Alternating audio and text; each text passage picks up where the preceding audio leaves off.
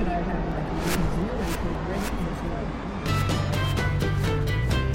Welcome to Media Path. I'm Fritz Coleman. And I am Louise Palanker. These days, with streaming television, video on demand, cable, and broadcast, you actually have too many choices. What you need is a curator that's where Media Path Podcast comes in. We'll give you viewing and reading and listening ideas, and hopefully one or two will stick.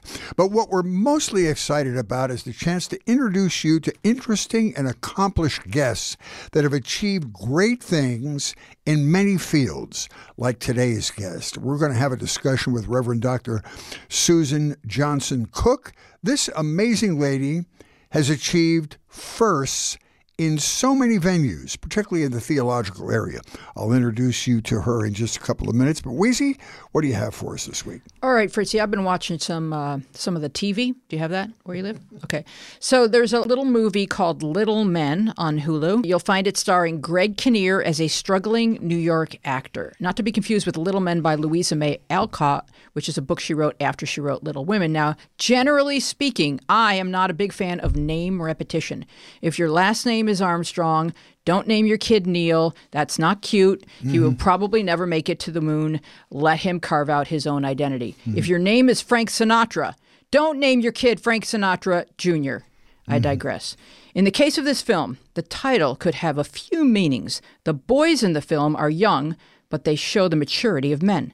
The man in the film often makes choices that seem little. Greg Kinnear and his family inherit his father's home, move in, and proceed to go about evicting the woman in the shop downstairs while their son is becoming best buds with the shop owner's son. It's sort of a buddy, coming of age gentrification flick. Very sweet, and it makes you think. Little Men on Hulu. Wow, good suggestion. Well, both of my suggestions this week are on Showtime. Showtime does great documentaries, and these are two. The first one is Attica. Those of us of a certain age remember the prison uprising in 1971 at Attica Correctional Facility in upstate New York. This was a five day standoff between black and Latino inmates at the prison and law enforcement. The inmates took over including taking hostages, to protest prison conditions, including things like minuscule food portions, inadequate medical facilities, no educational training, unfair disciplinary hearings. Inmates took guards hostages, they set up tents, they dug latrines in the yard. And you have to put this riot into context. This was during the Nixon administration. Nixon's main platform was law and order. Plus, you had the governor of New York that was Nelson Rockefeller, who didn't want to appear weak in Nixon's eyes, so he didn't give in to any of the inmates' demands. Police ended up firing at the prisoners and the hostages. 20 prisoners and 10 hostages were killed. After police reestablished control, they harassed prisoners, they beat them, they tortured them. So, why watch this 50 year old incident? Because racism and unequal treatment in correctional facilities still goes on today full bore. This movie fuels the whole discussion about the privatization of prisons and the over incarceration of African American men and other minorities. In other words, 50 years after this incident, the beat goes on. It's dark, but it's very, very interesting. And there's interviews with people who were prisoners during that standoff and people that were taken hostage and the kids of officers that were taken hostage that live in Attica, New York. And it's not that far away from Buffalo where, where I grew no, up. So I was no, very that was the whole mm, you know, connection for me was it was very close to where a lot of my radio career was. And d- immediately after the incident, did anything change? Was anything learned? What was the public perception after this riot? Not noticeable change because the point of me suggesting that people listen to it uh, and watch it was that nothing has changed. The racism that's endemic in the prison and between the guards and the authorities and the prisoners has not changed. And you add to that what wasn't going on at the time, which is the privatization of the criminal justice system, and, and you realize that we have a long way to go. Yeah. So it's a good time for everybody to gain some better perspective and, and learn from our history. That's just right. It's so critical. Um, I watched a movie on Netflix called The Unforgivable. Have you seen this one? I haven't seen it. This is a gut wrenchingly moving saga which shines a light on the post incarceration prison of judgment and shame that haunts those who serve time for a crime. In this case, Sandra Bullock's character, Ruth Slater, has spent 20 years in prison for the murder of a police officer as she fought to protect her home and her little sister. Now, on the other side of her sentence, with no friends, no job, and no visible mercy, she is searching for that little sister. That sister has been adopted into a loving home where her father is Richard Thomas. Leave her alone, Sandra Bullock. She's safe with John Boy.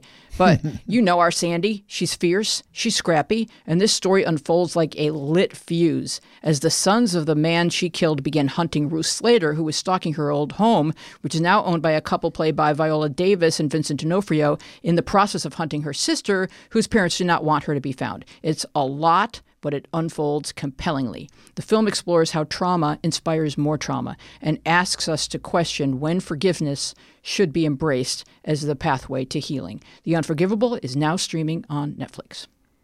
I wanted to watch it because when you go to it and it's been newly added, it's the first thing that pops up. I've just gone past it, but now I'll give it a view.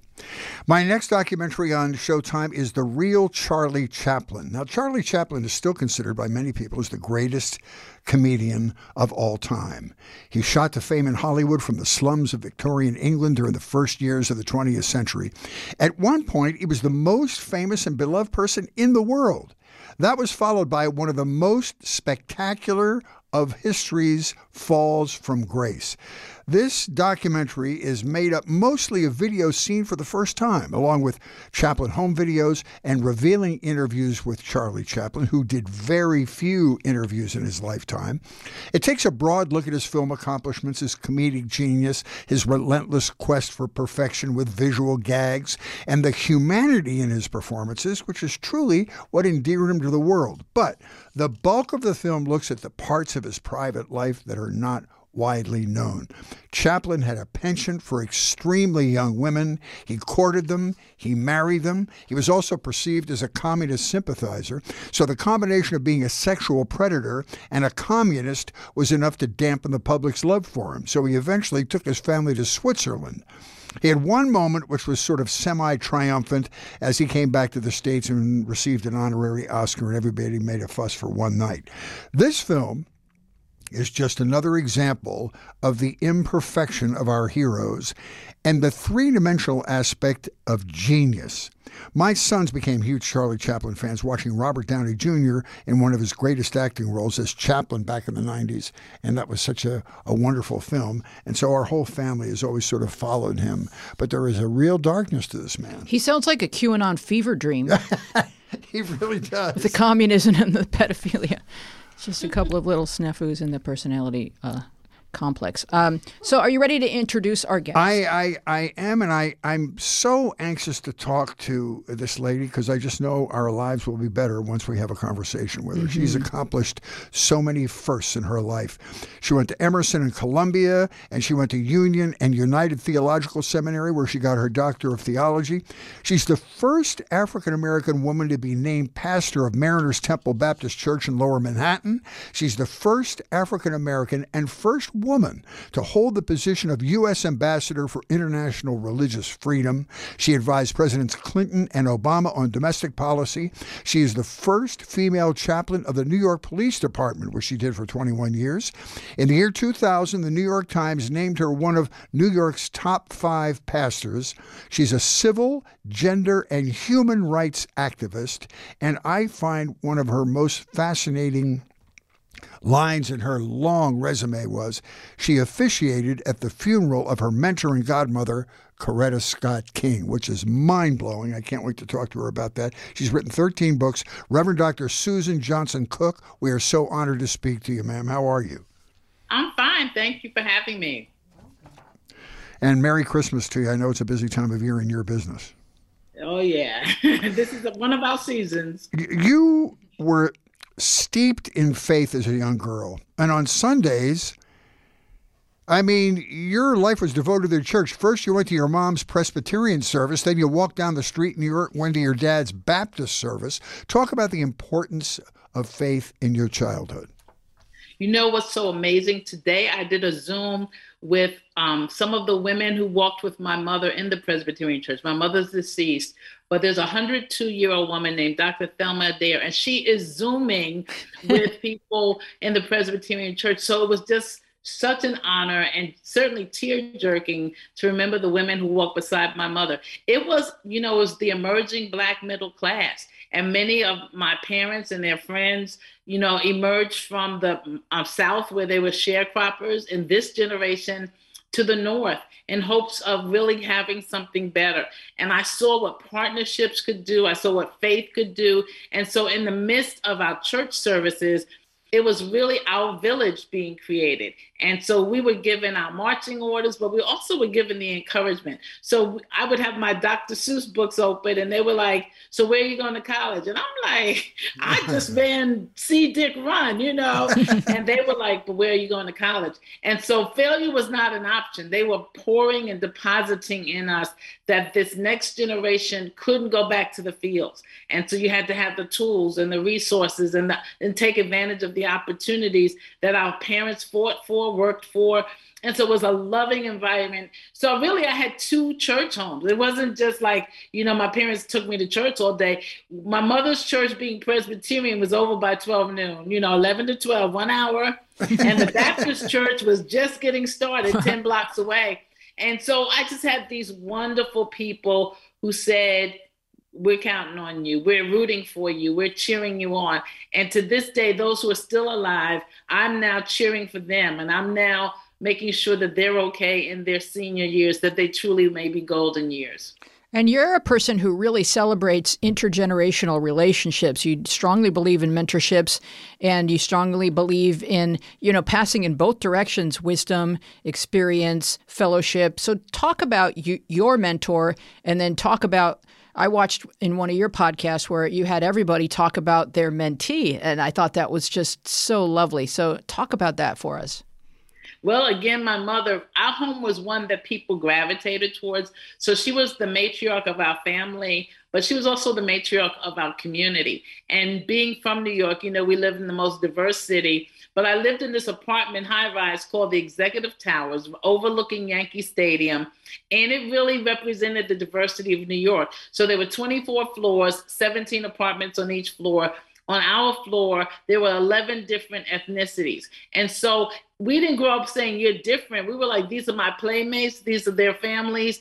And this is how we live together. We grow together. We play basketball together. And I think that that is such a healthy beginning. And so they would come to my mother's house on Sunday after church. She was a great Southern cook. And they would stay for hours talking, playing games. Um, people like Chuck Schumer, who was an assemblyman with my brother, you know, were in our living room. Dave Dinkins, who becomes the first black mayor, was in our living room as city clerk. And so my parents would say, go talk to them. You know, like you're not going to be a wallflower and have all these people in our house. And so it was a very comfortable feeling in terms of developing personality and outgoingness. I am an extrovert all the way through. And if people ask me, like, what's your number one trait? It's personality. And I got that in that environment. And so for that, when I became an ambassador with 199 countries in my portfolio, I had already visited 60 of those countries. I had been around people from those countries. So, you know, it was just about learning the protocol as a diplomat, but it wasn't about being um, new to culture. It was really about just how do you formalize this ambassadorship and how do you follow the rules in this new walk of life. So I really had a great upbringing. Kids would come. So we had a curfew, but everybody wanted to spend the night at my house. so we would come in late and we would stay up all night. So we honored the curfew by being in the house, but we were in the house up late, which, you know, again, was um, amazing. Uh, you, you, mentioned several times in some of your teachings that uh, children start out by adopting the faith structure of their parents, but you uh, said that your father's faith tended to resonate with you because you had what you called a praying father. Talk about the importance of that in the development of your calling. You did your research. Well, my father was on his knees every single night. In fact, in my bedroom now is the bench that he would kneel down and pray on. And so I now kneel down and pray on it. But his faith was amazing. My, my father never took a drink in his life, although there was alcohol around us, of course but he just felt like he was this man of faith. He was an usher, not a minister. He was an usher. So he stood as they say, as a doorkeeper in God's house for 40 years. And I really believe that his faithfulness really blazed the trail for me to become a minister because the Baptist world and really the church world was not really ready for a woman in ministry. But it wasn't that this was just a woman, this was Wilbert's daughter. And so the people who wanted to perhaps oppose it, who were my father's age, were like, that's Wilbert's daughter. So, yes, we vote yes. And so it was amazing. It was unanimous. And then all of a sudden, they don't even realize they're making history by having the first Black woman in the Baptist world to become a pastor. And then, of course, they were my cheerleaders. Yeah, I knew she was going to be, mm-hmm. great. Uh, and so I This is at home. Mariners Temple. I just don't want to get too far. Is this at Mariners Temple where the congregation no, had Union to vote? Baptist oh, Church, okay. which is my home church from where I was, my ministry was birthed and where I continue to go to this day. Mm-hmm. Wow. So Mariners Temple was the first church that they say I'm called to as a senior pastor. Mm-hmm. And and the Baptist world, they have to vote you in, they have to interview you, they have to hear you preach, they have to spend a little time with you. And then what they say is they extend a call, which means they vote to say this will be our pastor. So Mariners Temple was the first church that I was voted and became the first Black woman in the American Baptist Church history. Even they were not really clear or sure that they were making history. They were just like, this church is dying. We just heard this young woman preach. Let's give her a shot and it turned out to be one of the best shots ever I was given and they that they received and we grew together and it was amazing. And what were some of the changes that you implemented that you think maybe may not have happened without a woman's perspective and point of view? Well, thank you for that question. So first of all, you know, we are very nurturing by nature. And so senior citizens being in my church, there was, you know, not I, I didn't pour into what you cannot do. I wouldn't let them say, you know, I got arthritis. I got I was like, so what can you do? And so I took them. I, my late brother was a politician, as I shared. And so we did subway stops. This is pre social media. So we couldn't just put a little flyer out and then send it around on Facebook or whatever. We had to physically meet people. So I think going on those subway stops, going door to door, knocking on people's doors and saying, I'm your new pastor, you know, give me a shot, you know, kind of just talking the lingo um, that they were used to, but at the same time saying, you know, give me a shot. And I think the third thing was creating this lunchtime service um, and taking the risk because in New York, at the at the um, end of Manhattan, it, it becomes a V, mm. and that's where Wall Street is. That's where the police headquarters is. That's where City Hall is. And my church was right in the middle of that triangle. Oh, wow. So I said, let's have this lunchtime service. And we ended up having sometimes a thousand people at lunchtime wow. come to that service. And that's really what put us on the map being daring as a woman, being a risk taker, and then walking side by side with families who were having issues and saying, let me take your hand and walk with you. You're not going into court alone. You're not going to the funeral home alone. And I think that personal touch is definitely a woman's touch.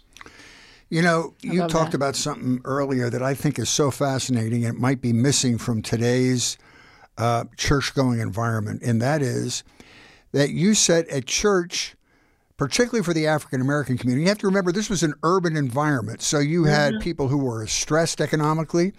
But the church provided a template and, and, sort of insisted that you live up to your potential and gave you the structure of how to do that, which was so important. Uh, they wanted you to achieve. They, they asked you where you're going to go to college. What are you doing to better yourself? What are you reading? And I think Wow. And uh, particularly in an environment where that might have been missing from homes. So the church was providing parenting on a larger basis um, you know, with their sermons and whatnot. I just think that's so fascinating, and I don't know that that's the case these days. Yeah, definitely. It was when I said village, it was series of families uh, collectively raising children. Uh, you know, Hillary Clinton used the line, it takes a village, but that came from an African proverb um, that it really does take a village. So there were families, and in those days, there really were not a lot of broken families, not a lot of single mother households in the environment I was in people walked together, they worked together, they partnered together as husbands and wives. And then in the community at the church, they were like, that's our child, that's our baby. And you know, so you could go to church and you would feel like the peacock, like the NBC peacock, because as you walked in, everyone was affirming you, everyone was cheering you on. And so it was a collective. And so the community that I chose to live in and raise my sons in was a community very much like that. It's called Sag Harbor, New York. It's a beach town, but it's a historically African American community. And it gave me what I felt I had in the church world and what I had in those summers where I would go down south. They could used to call it down south and visit my maternal relatives. Again, the collective, again, the really positive. So if I would walk in my grandmother's home in the south, she was like, so speak some Spanish for me. She didn't understand it, but it was the fact that I was bilingual at 14. Okay, and take out that certificate you just got and show it around. And so what began to happen was the village, the community was aiming high. And so many times I was kind of the trophy, but it was like a good thing. Like, okay, we can aspire to do better than this. And again, failure was not an option. What's the best you can do? So okay, you got a B. All right, we'll accept that today. But how do you get a B plus? And then how do you get an A minus? And then how do you get an A? And it wasn't the kind of stress pressure, but it was did you do the best you could and where was it that you could have done better? And so homework was important, having a time to sit down to dinner together. Those are things that don't happen as much or often as much. And so all of that was around the table. You know, my mother was a school teacher. So around the table was a spelling bee. You know, spell Chizo, Chico, you know, spell whatever. And you're like, I just want to eat my pork chop, okay? but uh, all of that again were were lessons. And if you couldn't spell, it's like, why can't you? Um, why, what didn't, what did you miss? Um, and so those were the kind of environments I loved, and to this day raised my children in those kinds of environments. So it always felt like a challenge that you could aspire to or achieve, and not something intimidating where you felt like a failure or you're not measuring up. Exactly, and you know we had we had the options to choose the lane. You know, like you know, these were all new things to our parents, just like the parents today who are homeschooling, who never thought they'd have to learn new math and all these things. In those days, you know, my parents didn't know a lot of the things that we were learning, but they knew that if we applied ourselves and we did our homework and we went to school and you know so there were no sick days. I think i used to get the award every year the little gold star but no absences because it's like you're coughing that's right take some of medicine and you're going to school. And so uh, and now i realize that they really didn't have a babysitter. Like if my mother was teaching all day and my father was working all day who was going to care for me so it was sort of like not only did you get well, well but you're going to school because we don't have any backup plan. And you just kind of learn, like, okay, so I'm going to be not only brilliant, but I'm going to learn how to be resilient. When did you realize you had the calling to the ministry? How old were you? Um, age 13. Um, in those same summers in the South, uh, there was a school called Barber-Scotia College, a Presbyterian HBCU. And there was a young woman named Katie Cannon who was a student there. And she was a Presbyterian pastor um, early. She was like 18, of course, and she would come to our home. Um, as you know, you always have a college home where you can eat certain foods and put your feet up, and we were that home for her.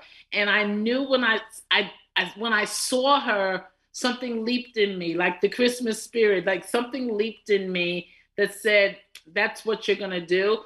But you know, I was 13, so you do the normal teenage stuff, jump double dutch, go on trips. But I knew um, there was a church in Boston. I went to Emerson College, as you said in your introduction, and there was a, a church in Cambridge, Mass, near Harvard, called St. Paul AME Church, which stands for African Methodist Episcopal. And there was this dynamic young team, John Bryant and Cecilia Bryant. And in the pews with us were these college students from MIT and Harvard and others who did not deny their brilliance, who affirmed our cultural heritage and who also were Christian. And so the late Ron McNair, who died on the Space Challenger, um, mm-hmm. all of the, so we could bring our gifts and our talents. He taught us karate. I was in theater at Emerson, so I could do the plays. And at the same time, we had this faith thing. It was in that experience that I knew that the church was more than just a place that I felt good, but that it was a place that I was going to serve. And so the summer after college, when I graduated, I went to West Africa and it was in those fields where we didn't have cell phones, of course, we didn't have ways to get back to our family, but it was just the sun by day and the moon by night that I was like, I feel called to the ministry and wrote my pastor. We used to have these uh grams, some I think we called them aerograms that you would fold over and you would send back your mail. And I said, I really think I feel called to preach. And about 60 of us who were in a choir together in that same church became leading pastors all around the nation. So there was something amazing going wow. on. And we became friends, certainly in ministry, but it was that experience that I think was life changing for me. Wow. Uh, you get and give a lot of community and joy through the church, but oftentimes in the world we see religion used used to divide people. Can you speak to those dichotomies and why that is and what we can do to heal it? Well, you know, being ambassador for international religious freedom is ambassador at large, which means I had the whole globe, all 199 countries. And I had to sit with the religious right. In fact, this position had been written into government even though it was signed under President Clinton when Madeleine Albright was secretary, it really had been written into government so that a conservative could have this position. And we ended up serving at the pleasure of the president. So I served under President Obama. But my point is that it, it was a U.S. Senate confirmation position. And I had to sit with the right, the religious right. And guess what? They had to sit with me. So it wasn't one sided. And some miraculous things happened in those four years that we worked together by the end they were like you know what you're not so bad after all i'm like and you're not so bad and this was um, that all of us had to take a risk because we had a common goal we had a common denominator and so we worked together because we wanted some things to happen in the world and we saw some things accomplished there was this moment in my senate confirmation hearings uh, where they said will the family of susan johnson cook stand and it's supposed to be your immediate family. Well, all these conservative men stood up, and the optic of that was, we stand with her. Oh, and I wow. think we had more of those moments where we say, we stand together. You know, we don't agree on everything. We weren't raised the same way, but yeah, that's my family. And I think that moment was life changing for me as well. You need to get back to Washington and fix stuff. Oh, I don't know if I can. No, yeah, I know because I look at it now, and, and maybe you'll comment on this. Uh, and I don't want to get too political and make you uncomfortable, but it just seems like the chasm uh, between us is so deep. I don't know if it's uh, reparable, even with religion. You you look at how the evangelical movement seems to have commandeered their religion and their right wing politics to be more godlike and more Christ like. And I find that offensive. I find it offensive as well. And I think when you have leadership, whether it's the leader of this nation, but when you have leadership that suggests it's all right to be divisive, that's a real problem. So I don't know if it's irreparable, but I know that it's going to take a long time to be repaired. I, I was watching recently and I see people who were strong members of Congress that I knew and depended on uh, in the Congressional Black Caucus and otherwise who are leaving. They can't take it anymore. And after the insurrection last January, which we're coming up on that anniversary, they were like, our lives were threatened. Mm-hmm. You know, they were going to kill whomever they found. And when it gets that bad, um, we really don't have a democracy any longer. I don't know what we have, but it's not good. So I don't know if I'm the one to get back to Washington um, because this is not a band aid moment. Mm-hmm. This is like an ace bandage moment. Well said. Well said. USA. Yeah, yeah, we need an operating theater stat. yeah. So now you you advised President Clinton. Can you remember a piece of advice that you gave him? Um, yeah, I mean, certainly there's clergy president privileges, but I think the biggest piece of advice um, was when President Nelson Mandela came. Um, and for me, that was a moment because, mm-hmm. you know, President Mandela had been in prison for 27 years. And then President Clinton and he are walking side by side on the White House lawn. For me, that was a major moment. But just in terms of advice, in terms of what was culturally important to South Africans, what was important to us as African Americans, those were moments that we shared together. Mm-hmm. You know, your official title when you were doing that job was Ambassador at Large for International Religious Freedom. And I don't know what your job was, but it doesn't sound easy because you had to butt heads with large governments like China that disapproved of organized religion. How did you navigate those waters? I don't think we always did. you mm-hmm. know, um, the first of all, as a diplomat, you only go where you're invited and where the U.S. Embassy has kind of paved the way for you. Mm-hmm. Um, sometimes I preceded the president and the secretary of state. Sometimes I went with them, and sometimes I followed them. And so there's a climate as well as a culture. And we always had to figure out the climate of that particular country. So there was an opportunity for me to go initially, and China said no. And then there was another opportunity that they said yes. And I think you have to, as a diplomat, first of all, depend on your State Department staff and personnel. They're not going to send you where it's not right. Mm-hmm. They're not going to send you into death. But where I had to go were religious war zones, you know, places where religion was just not tolerated and people were persecuted. And again, you had to walk very lightly because had you said the wrong thing, had you made the wrong move, there were people who would have been killed. Um, we had to take families out of a certain country, but we it was not a headlines kind of job. People hear ambassador and they think you're going to an island and you're going to be on the beach and have big parties and host parties. This was not that kind of thing. Um, this was where there weren't headlines because had we made the headlines um, many times, those families would have been killed.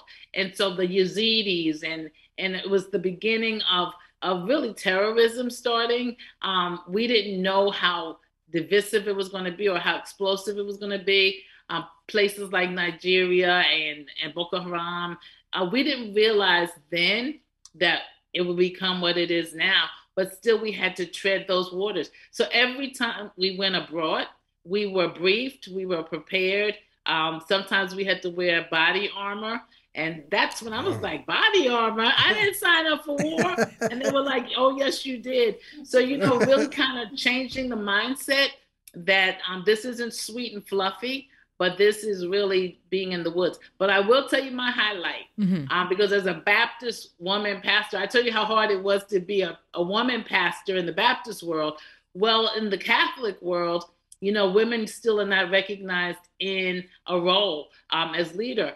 But my favorite trip was to the Vatican, where I sat with Pope Benedict.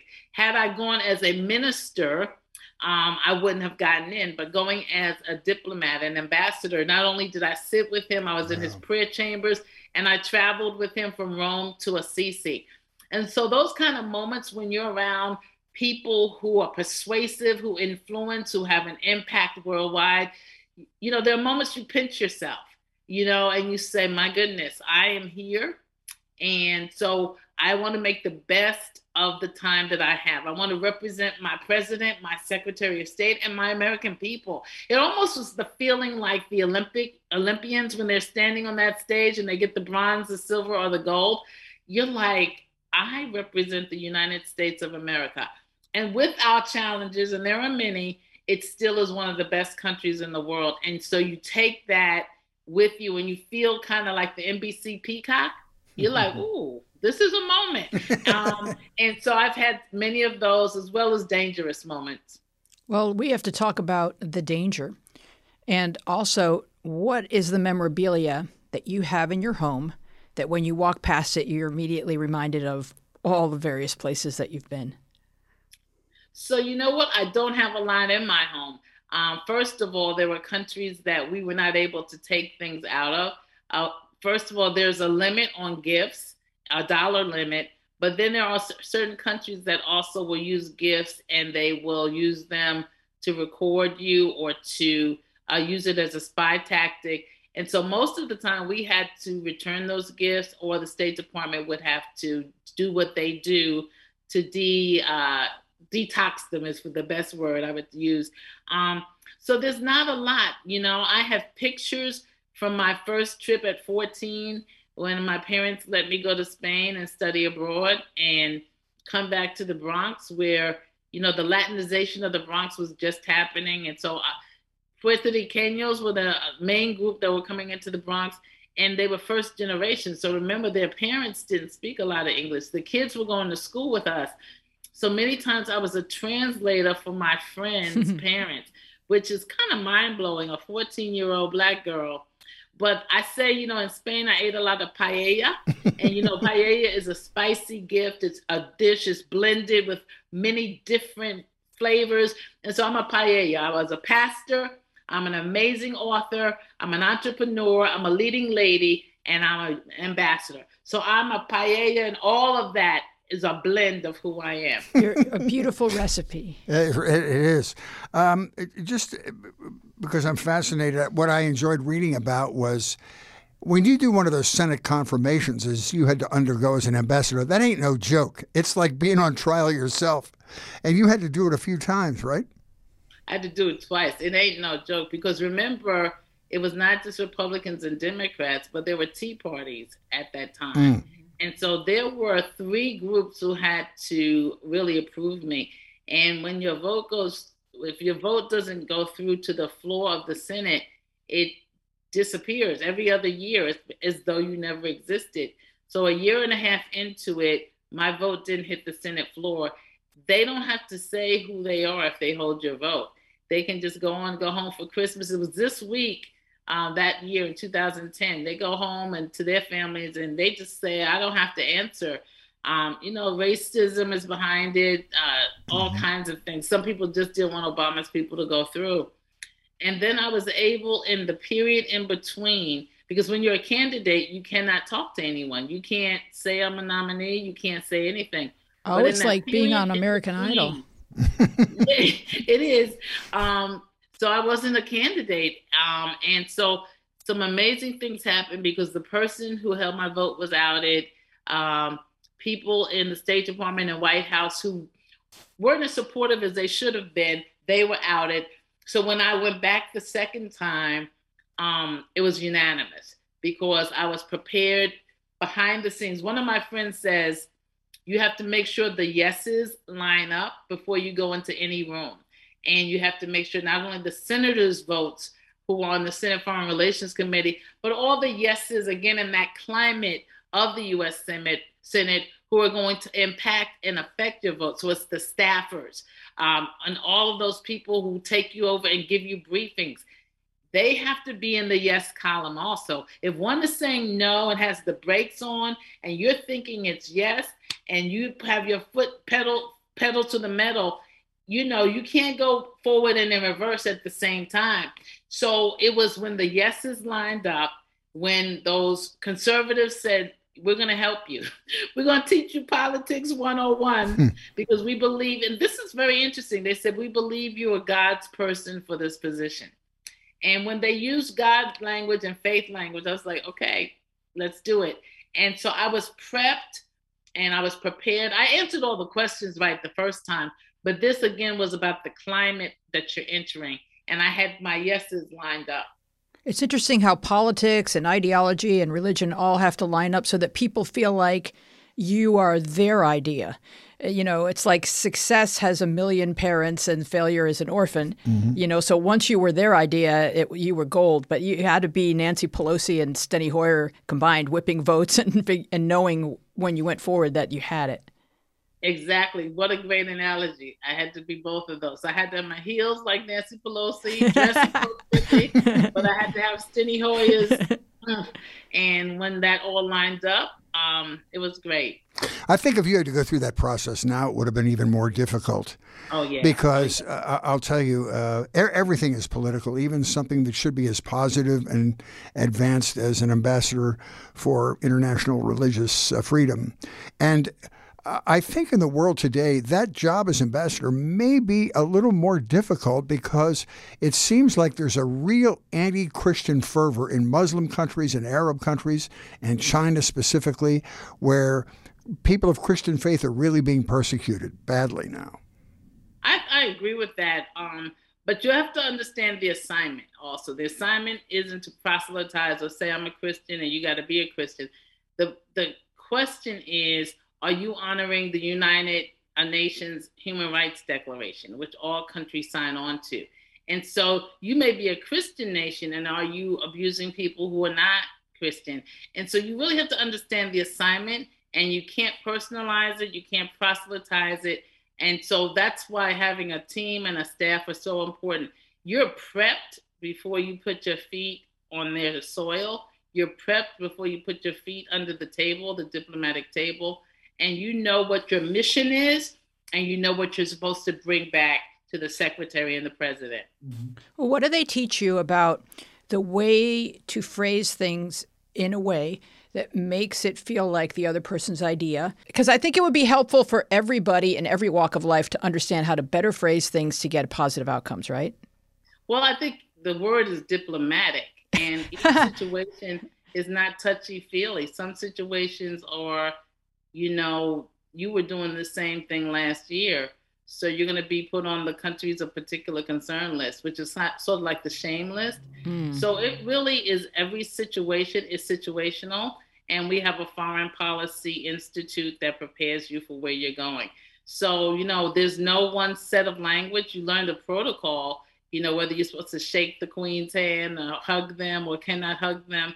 If you're going into an Orthodox culture, particularly with men, you have to do this. They're not going to shake the woman's hand. So it's every situation is situational. And so the language is really kind of coveted. And that's why you call a diplomat because you're given coveted information mm. that is not supposed to be public. Mm-hmm. Wow. That you have to be someone that can really read a room. Uh, to even endeavor to go into this line of work because it, I feel like you have that level of confidence where you walk in, you look around, and you assess, and then you know how to conduct yourself. Well, you know what? I don't think this height was by accident. You know, when you're growing up and you're 5'10, you know, you're like, oh my gosh, all the little boys are 4'11. you know, will, will I ever, will they ever catch up? And then in junior high and high school, they start growing, but you still have this height. And I think there's something to be able to walk into a room and you really can uh, look around oh. and you can see oh. um, who's where, what they're doing, their movements and you know people don't look down on me. I look them eye to eye. And i think that that has been an advantage um, because i'm not a little thing where you can pat me on the head. I've seen men pat little women on the head and i just feel like oh my god she's not a little girl. But i look you eye to eye and we talk. We have a dialogue. And i really think that that's no accident. I think it's providential in a way, but there are a lot of women who are tall who will try to shrink when they enter a situation. And I think you kind of always rose to your height and rose to every occasion just based on your natural personality that, that you've been blessed with and that you've um, cultivated. So I think that's, that's heroic. You. you know, there's data now that says that the United States is becoming slowly more secular. First of all, do you agree with that? Second of all, how do we fix that? And third of all, what do you think the reason for that is? Oh, well, you know, I've been reading, I think the head of USA Today and the Times said there are these nuns, nones, you know, in uh, that people don't have any faith at all. And so I agree with that. I think, you know, when you accept the diversity of our nation, that uh, you have really some of every culture, that they bring that culture with them. And some are agnostic and some are uh, atheists, and they have the right to do that, which is what I fought for all over the world. Uh, that you have the right to not believe. Um, so I think that with diversity, you have to accept that all of that comes. You know, we're not just one nation under God, and we're not indivisible, as our Pledge of Allegiance says. So I think that's it. With President Clinton, his last two years, I was on the President's Initiative on Race. I was one of seven advisors. I was his faith advisor and we went all over the world. And what he was trying to say is, look, it's not just black and white anymore. It's not just, you know, North and South. And that we are becoming a nation where white men are not going to be as numerous as they were. Um, and we have to understand that the borders have been open. So let's look at Lat- Latinx. Let's look at Caribbeans. Let's look at Haitians. Let's look at Cubanos. And I think, you know, people didn't get it then. You know, in fact, we were booed in certain places. But I realized that with diversity comes all of that. People who don't believe, you know, I got up every Sunday and went to church. People on my floor, those 11 apartments, knew I was going to church, but most of them were not going with me. Um, you know, they were sleeping in on Sunday. They were, some of them were uh, Seventh day Adventists and they were going on Saturday. But I think there's a healthy respect for you do you mm-hmm. and you mm-hmm. do what makes you tick. And so, as a faith leader, I was always uh, many times swimming upstream because people, when they left our church, had to deal with a very secular world. And how do you keep your faith in the midst of secularism? Mm-hmm. What's amazing trend that's happening now is what they call faith ERGs, faith employee resource groups, where people who have faith in the midst of corporate America, where they never could talk about faith before, are saying, "Give us time. We, if the Muslim needs to pray five times a day, Muslim men and women, and then I need to have a place to pray." And so, American Airlines and about 200 corporations now, Intel, Texas Instruments, Google, are saying, "Yeah." if we're going to be a diverse country, then a diverse corporation, then we have to allow for that. So you see the good mm-hmm. and you see the struggle and the juggle, and that's happening. Ground zero, you know, I was in the front lines of ground zero. New York City, you could never go into a city building and mention prayer. You couldn't stop in the middle of the day and pray, which is why we created that lunch hour service. Ground zero happened, all the rules were thrown out. They were like, Can you come in and pray with us? Can you make a difference? Can you have a worship service in police headquarters? And so I think, you know, situations change cultures. And um, that's why I see, think we're seeing the N O N E S, the nuns, because if you have a family that did not raise you in the faith, then what do you, you may find it on your own or you just may not.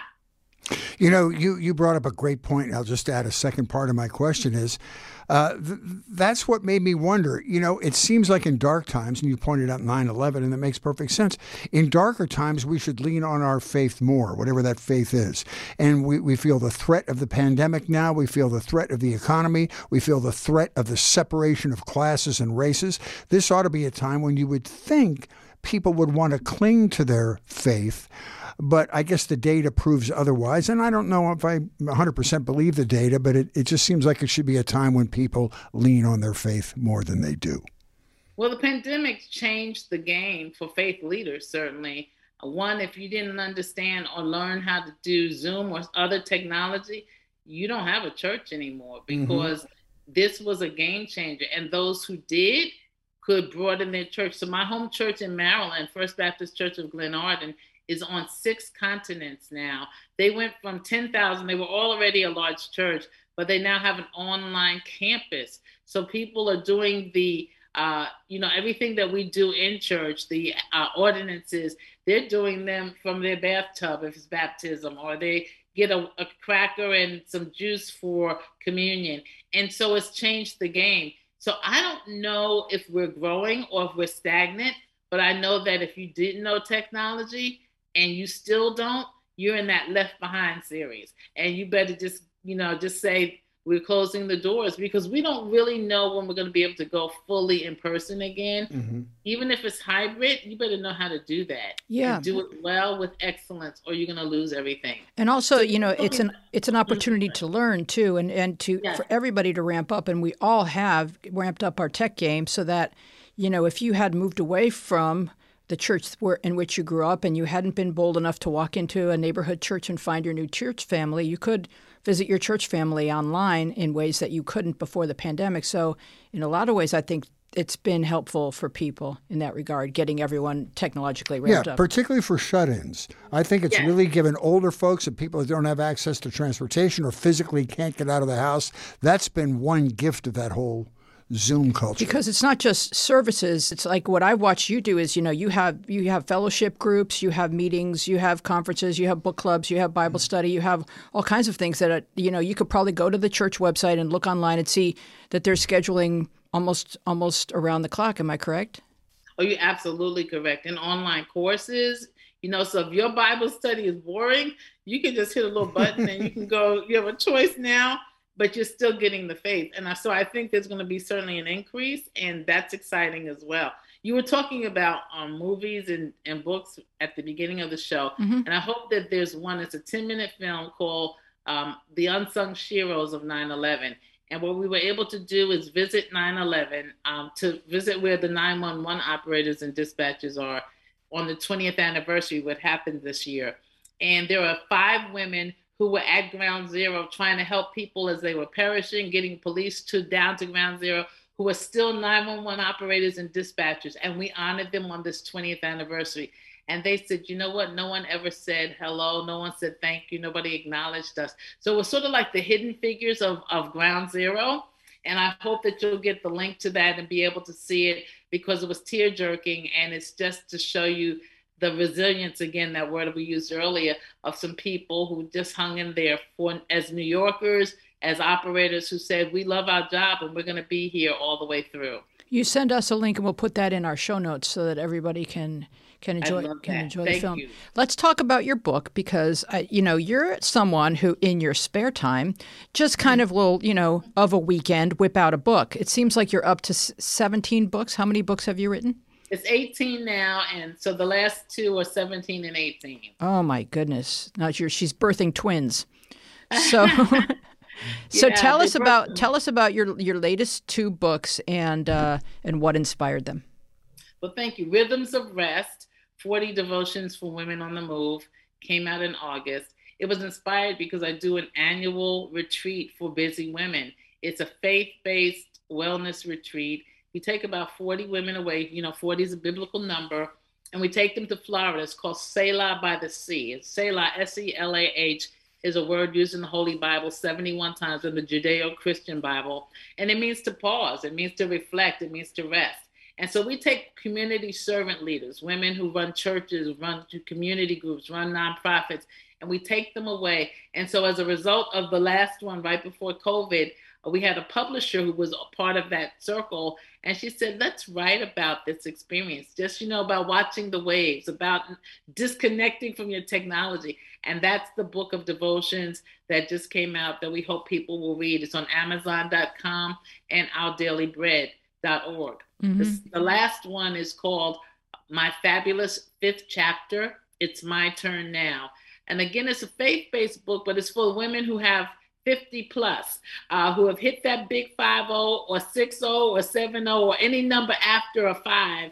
And it's about how to be kind, fit, and absolutely fabulous. And so my tagline is May the rest of your life be the best and most blessed of your life. It too is available on Amazon and JudsonPress.com. So, you know, it's about giving yourself permission. You know, we know the rules, but when are you going to have your turn? You've taken care of kids, you've caregiven for your parents, and maybe others in the community. When do you get your turn? Fifth chapter, anytime after 50. Let, let me, I, I got to talk about this before we run out of time because this is a topic important to me, and that's music. The Baptist Church, in particular the Southern Baptist Church, in particular the Baptist Church of the late 19th and 20th, early 20th century, was responsible and the birthing place for two of my favorite kinds of music, jazz and blues. Mm. And it came out of the call and response that was established in the Southern Baptist Church. And my feeling, I was born and raised what was called high Episcopalian, which is slightly more boring than a high Catholic Mass. and I always thought that we could have taken, we should watch Baptist services, particularly Southern Baptists, which are joyful and celebratory and full of music and full of energy, and, and make our services more accessible to the human heart. Mm. But do you have any comment about, about how important? The Baptist Church has been for the development of the two original American art forms, jazz and blues, and how it was all born, and previous to that, of course, born out of slavery and the field calls and all those things. But uh, the, the connection to the church has always been important to me. Yeah, you know, important to me too. And I love all forms of music, and it did come out of the call and response. And you know, many musicians were able to play in the clubs, and then they came on Sunday and they had to just change the beat, syncopate it a little bit but many times that was their second gig. You know, we're a gig economy again. But it's the most beautiful music. I love all forms, jazz, blues. And you know, my favorite era was Motown. Mm-hmm. So I mm-hmm. just saw the Tina Turner play on Broadway. Oh. Um, and I just highly recommend it. You know, while you know, Proud Mary keeps on burning. like if those legs can do that at 80, then the fifth chapter women need to read this book. Dreams don't have an expiration date. No, that, that woman has book. overcome more than most people will ever have to in their life. Very much so. I mean, abuse and, you know, and still she made it. So Maya Angelou has this poem, "And Still I Rise," mm-hmm. and mm-hmm. Tina Turner is one of those who, mm-hmm. no matter what, she was knocked down, she still rises. And I think that that's a common theme in our churches that no matter what you've gone through during the week, you're still rising. And mm-hmm. I'm a witness of it, and I sit in the pews with people who are still rising. So my thought is, you keep rising. And Maya Angelou ends with this poem. She says, "Phenomenal woman, that's me." And that's what I want you to know. Phenomenal woman, that's me. You are a phenomenal woman. Uh, and and you have turned your book into a, a, show. So you have a YouTube and a Facebook channel. And talk about the types of groups that you that you like to put together. I listened to the one where you had the mothers of all of the kids who grew up with your son together, just kind of reflecting back on you know what you had collectively done, which raised wonderful wonderful men. Yes. Well, we're gonna we call them Fabulous Fridays mm-hmm. again mm-hmm. for my. So you can call me Dr. Fabulous. and we had people from my childhood all the way up to, like you said, adulthood, where we've done things together in our fifth chapter. They're doing amazing things. One went to nursing school, and now she's out in the fields of Idaho, helping people who get caught in the in the wild. Um, but we raised our sons together. And so this last group, and we're going to run the Fabulous Fridays. You can go to youtube.com. It's live with Sue J, Fabulous Fifth. And we're going to run them again because this last show were three mothers, uh, two are white and uh, one Latino and myself. We had five sons together. We had collectively five sons who were friends since nursery school. One Latino, one Irish American, one Jewish Italian, my son African American, and one Dominican. And they have stayed friends. They all finished high school, came back together, finished college, came back together, now young adults. But it was showing us the power of friendship that crosses the racial ethnic lines. And so as a result, uh, three of them went to boarding school. And so we started having Mother's Day because uh, we missed our son. and we made it a Mother's Day tradition that we'd get together, not to you know, cry over missing them, but that we would become friends too. And so we have celebrated. So they did our last show, Maria Tassani and Joanne Bainey. And what a wonderful friendship. But the first show were my childhood friends from Sunday school at the Presbyterian Church, um, one of my college classmates, and all the people that we've remained friends across the years and across the lines. So that age is more just just a number, and ethnicity is a line that we don't draw but we cross it. And so it's a wonderful, wonderful experience. So Fabulous Fridays, youtube.com slash ambassador Sujay. And I spell Sujay S-U-J-A-Y. And I, I just love it. I, jo- I love the way you're bringing these conversations uh, to life, and all your friends are beautiful and lovely, and and and have so much to share, so much wisdom, and I, I really appreciate what you're doing. It's it's so inspiring, and especially in these times where we're not really being stimulated enough with conversation, and that you bring these conversations uh, to us is just a gift. So thank you for that. So we're going to close our show right now, and before we do that, we're going to just beg for reviews. Take it away, Fritz. Okay, if you enjoyed this episode of Media Path, it would help us to be more discoverable by potential new listeners if you leave us a quick review on Apple Podcasts. And if you're new here and this is your first time with us, please check out our back catalog. You're going to find episodes binge worthy. For instance, comedy, art, and healing with two very skilled comedians, Eric Schwartz and Cynthia Levin. We had Laverne, Shirley, and Perseverance with Cindy Williams from Laverne and Shirley. She couldn't have been more charming, talking about her new stage play about her life in show business. And TV production and the art of the interview with Barry Kibrick is fascinating as well. Thank you for spending an hour with us, and we would be overjoyed if you took a moment to share your thoughts with us or recommend us to a friend. And we would love for you to join us online on Instagram and Twitter, where we are at Media Path Pod, and on Facebook, where we are Media Path Podcast. You can find full episodes with all kinds of bonus visual content on our YouTube channel, Media Path Podcast. We would love to know what media you have been enjoying, so you can contact us at our social media or email us at MediaPathPodcast at gmail.com. We want to thank our wonderful guests, Suzan Johnson Cook, Ambassador Sujay. Our team includes Dina Friedman, Francesco Demanda, John Maddox, Sharon Bellio, Bill Filipiak, Thomas Hubble, Mason Brown, and you. Our theme music is by me and John Maddox. I am Louise Palanker here with Fritz Coleman, and we will see you along the media path. That was, that was wonderful. wonderful.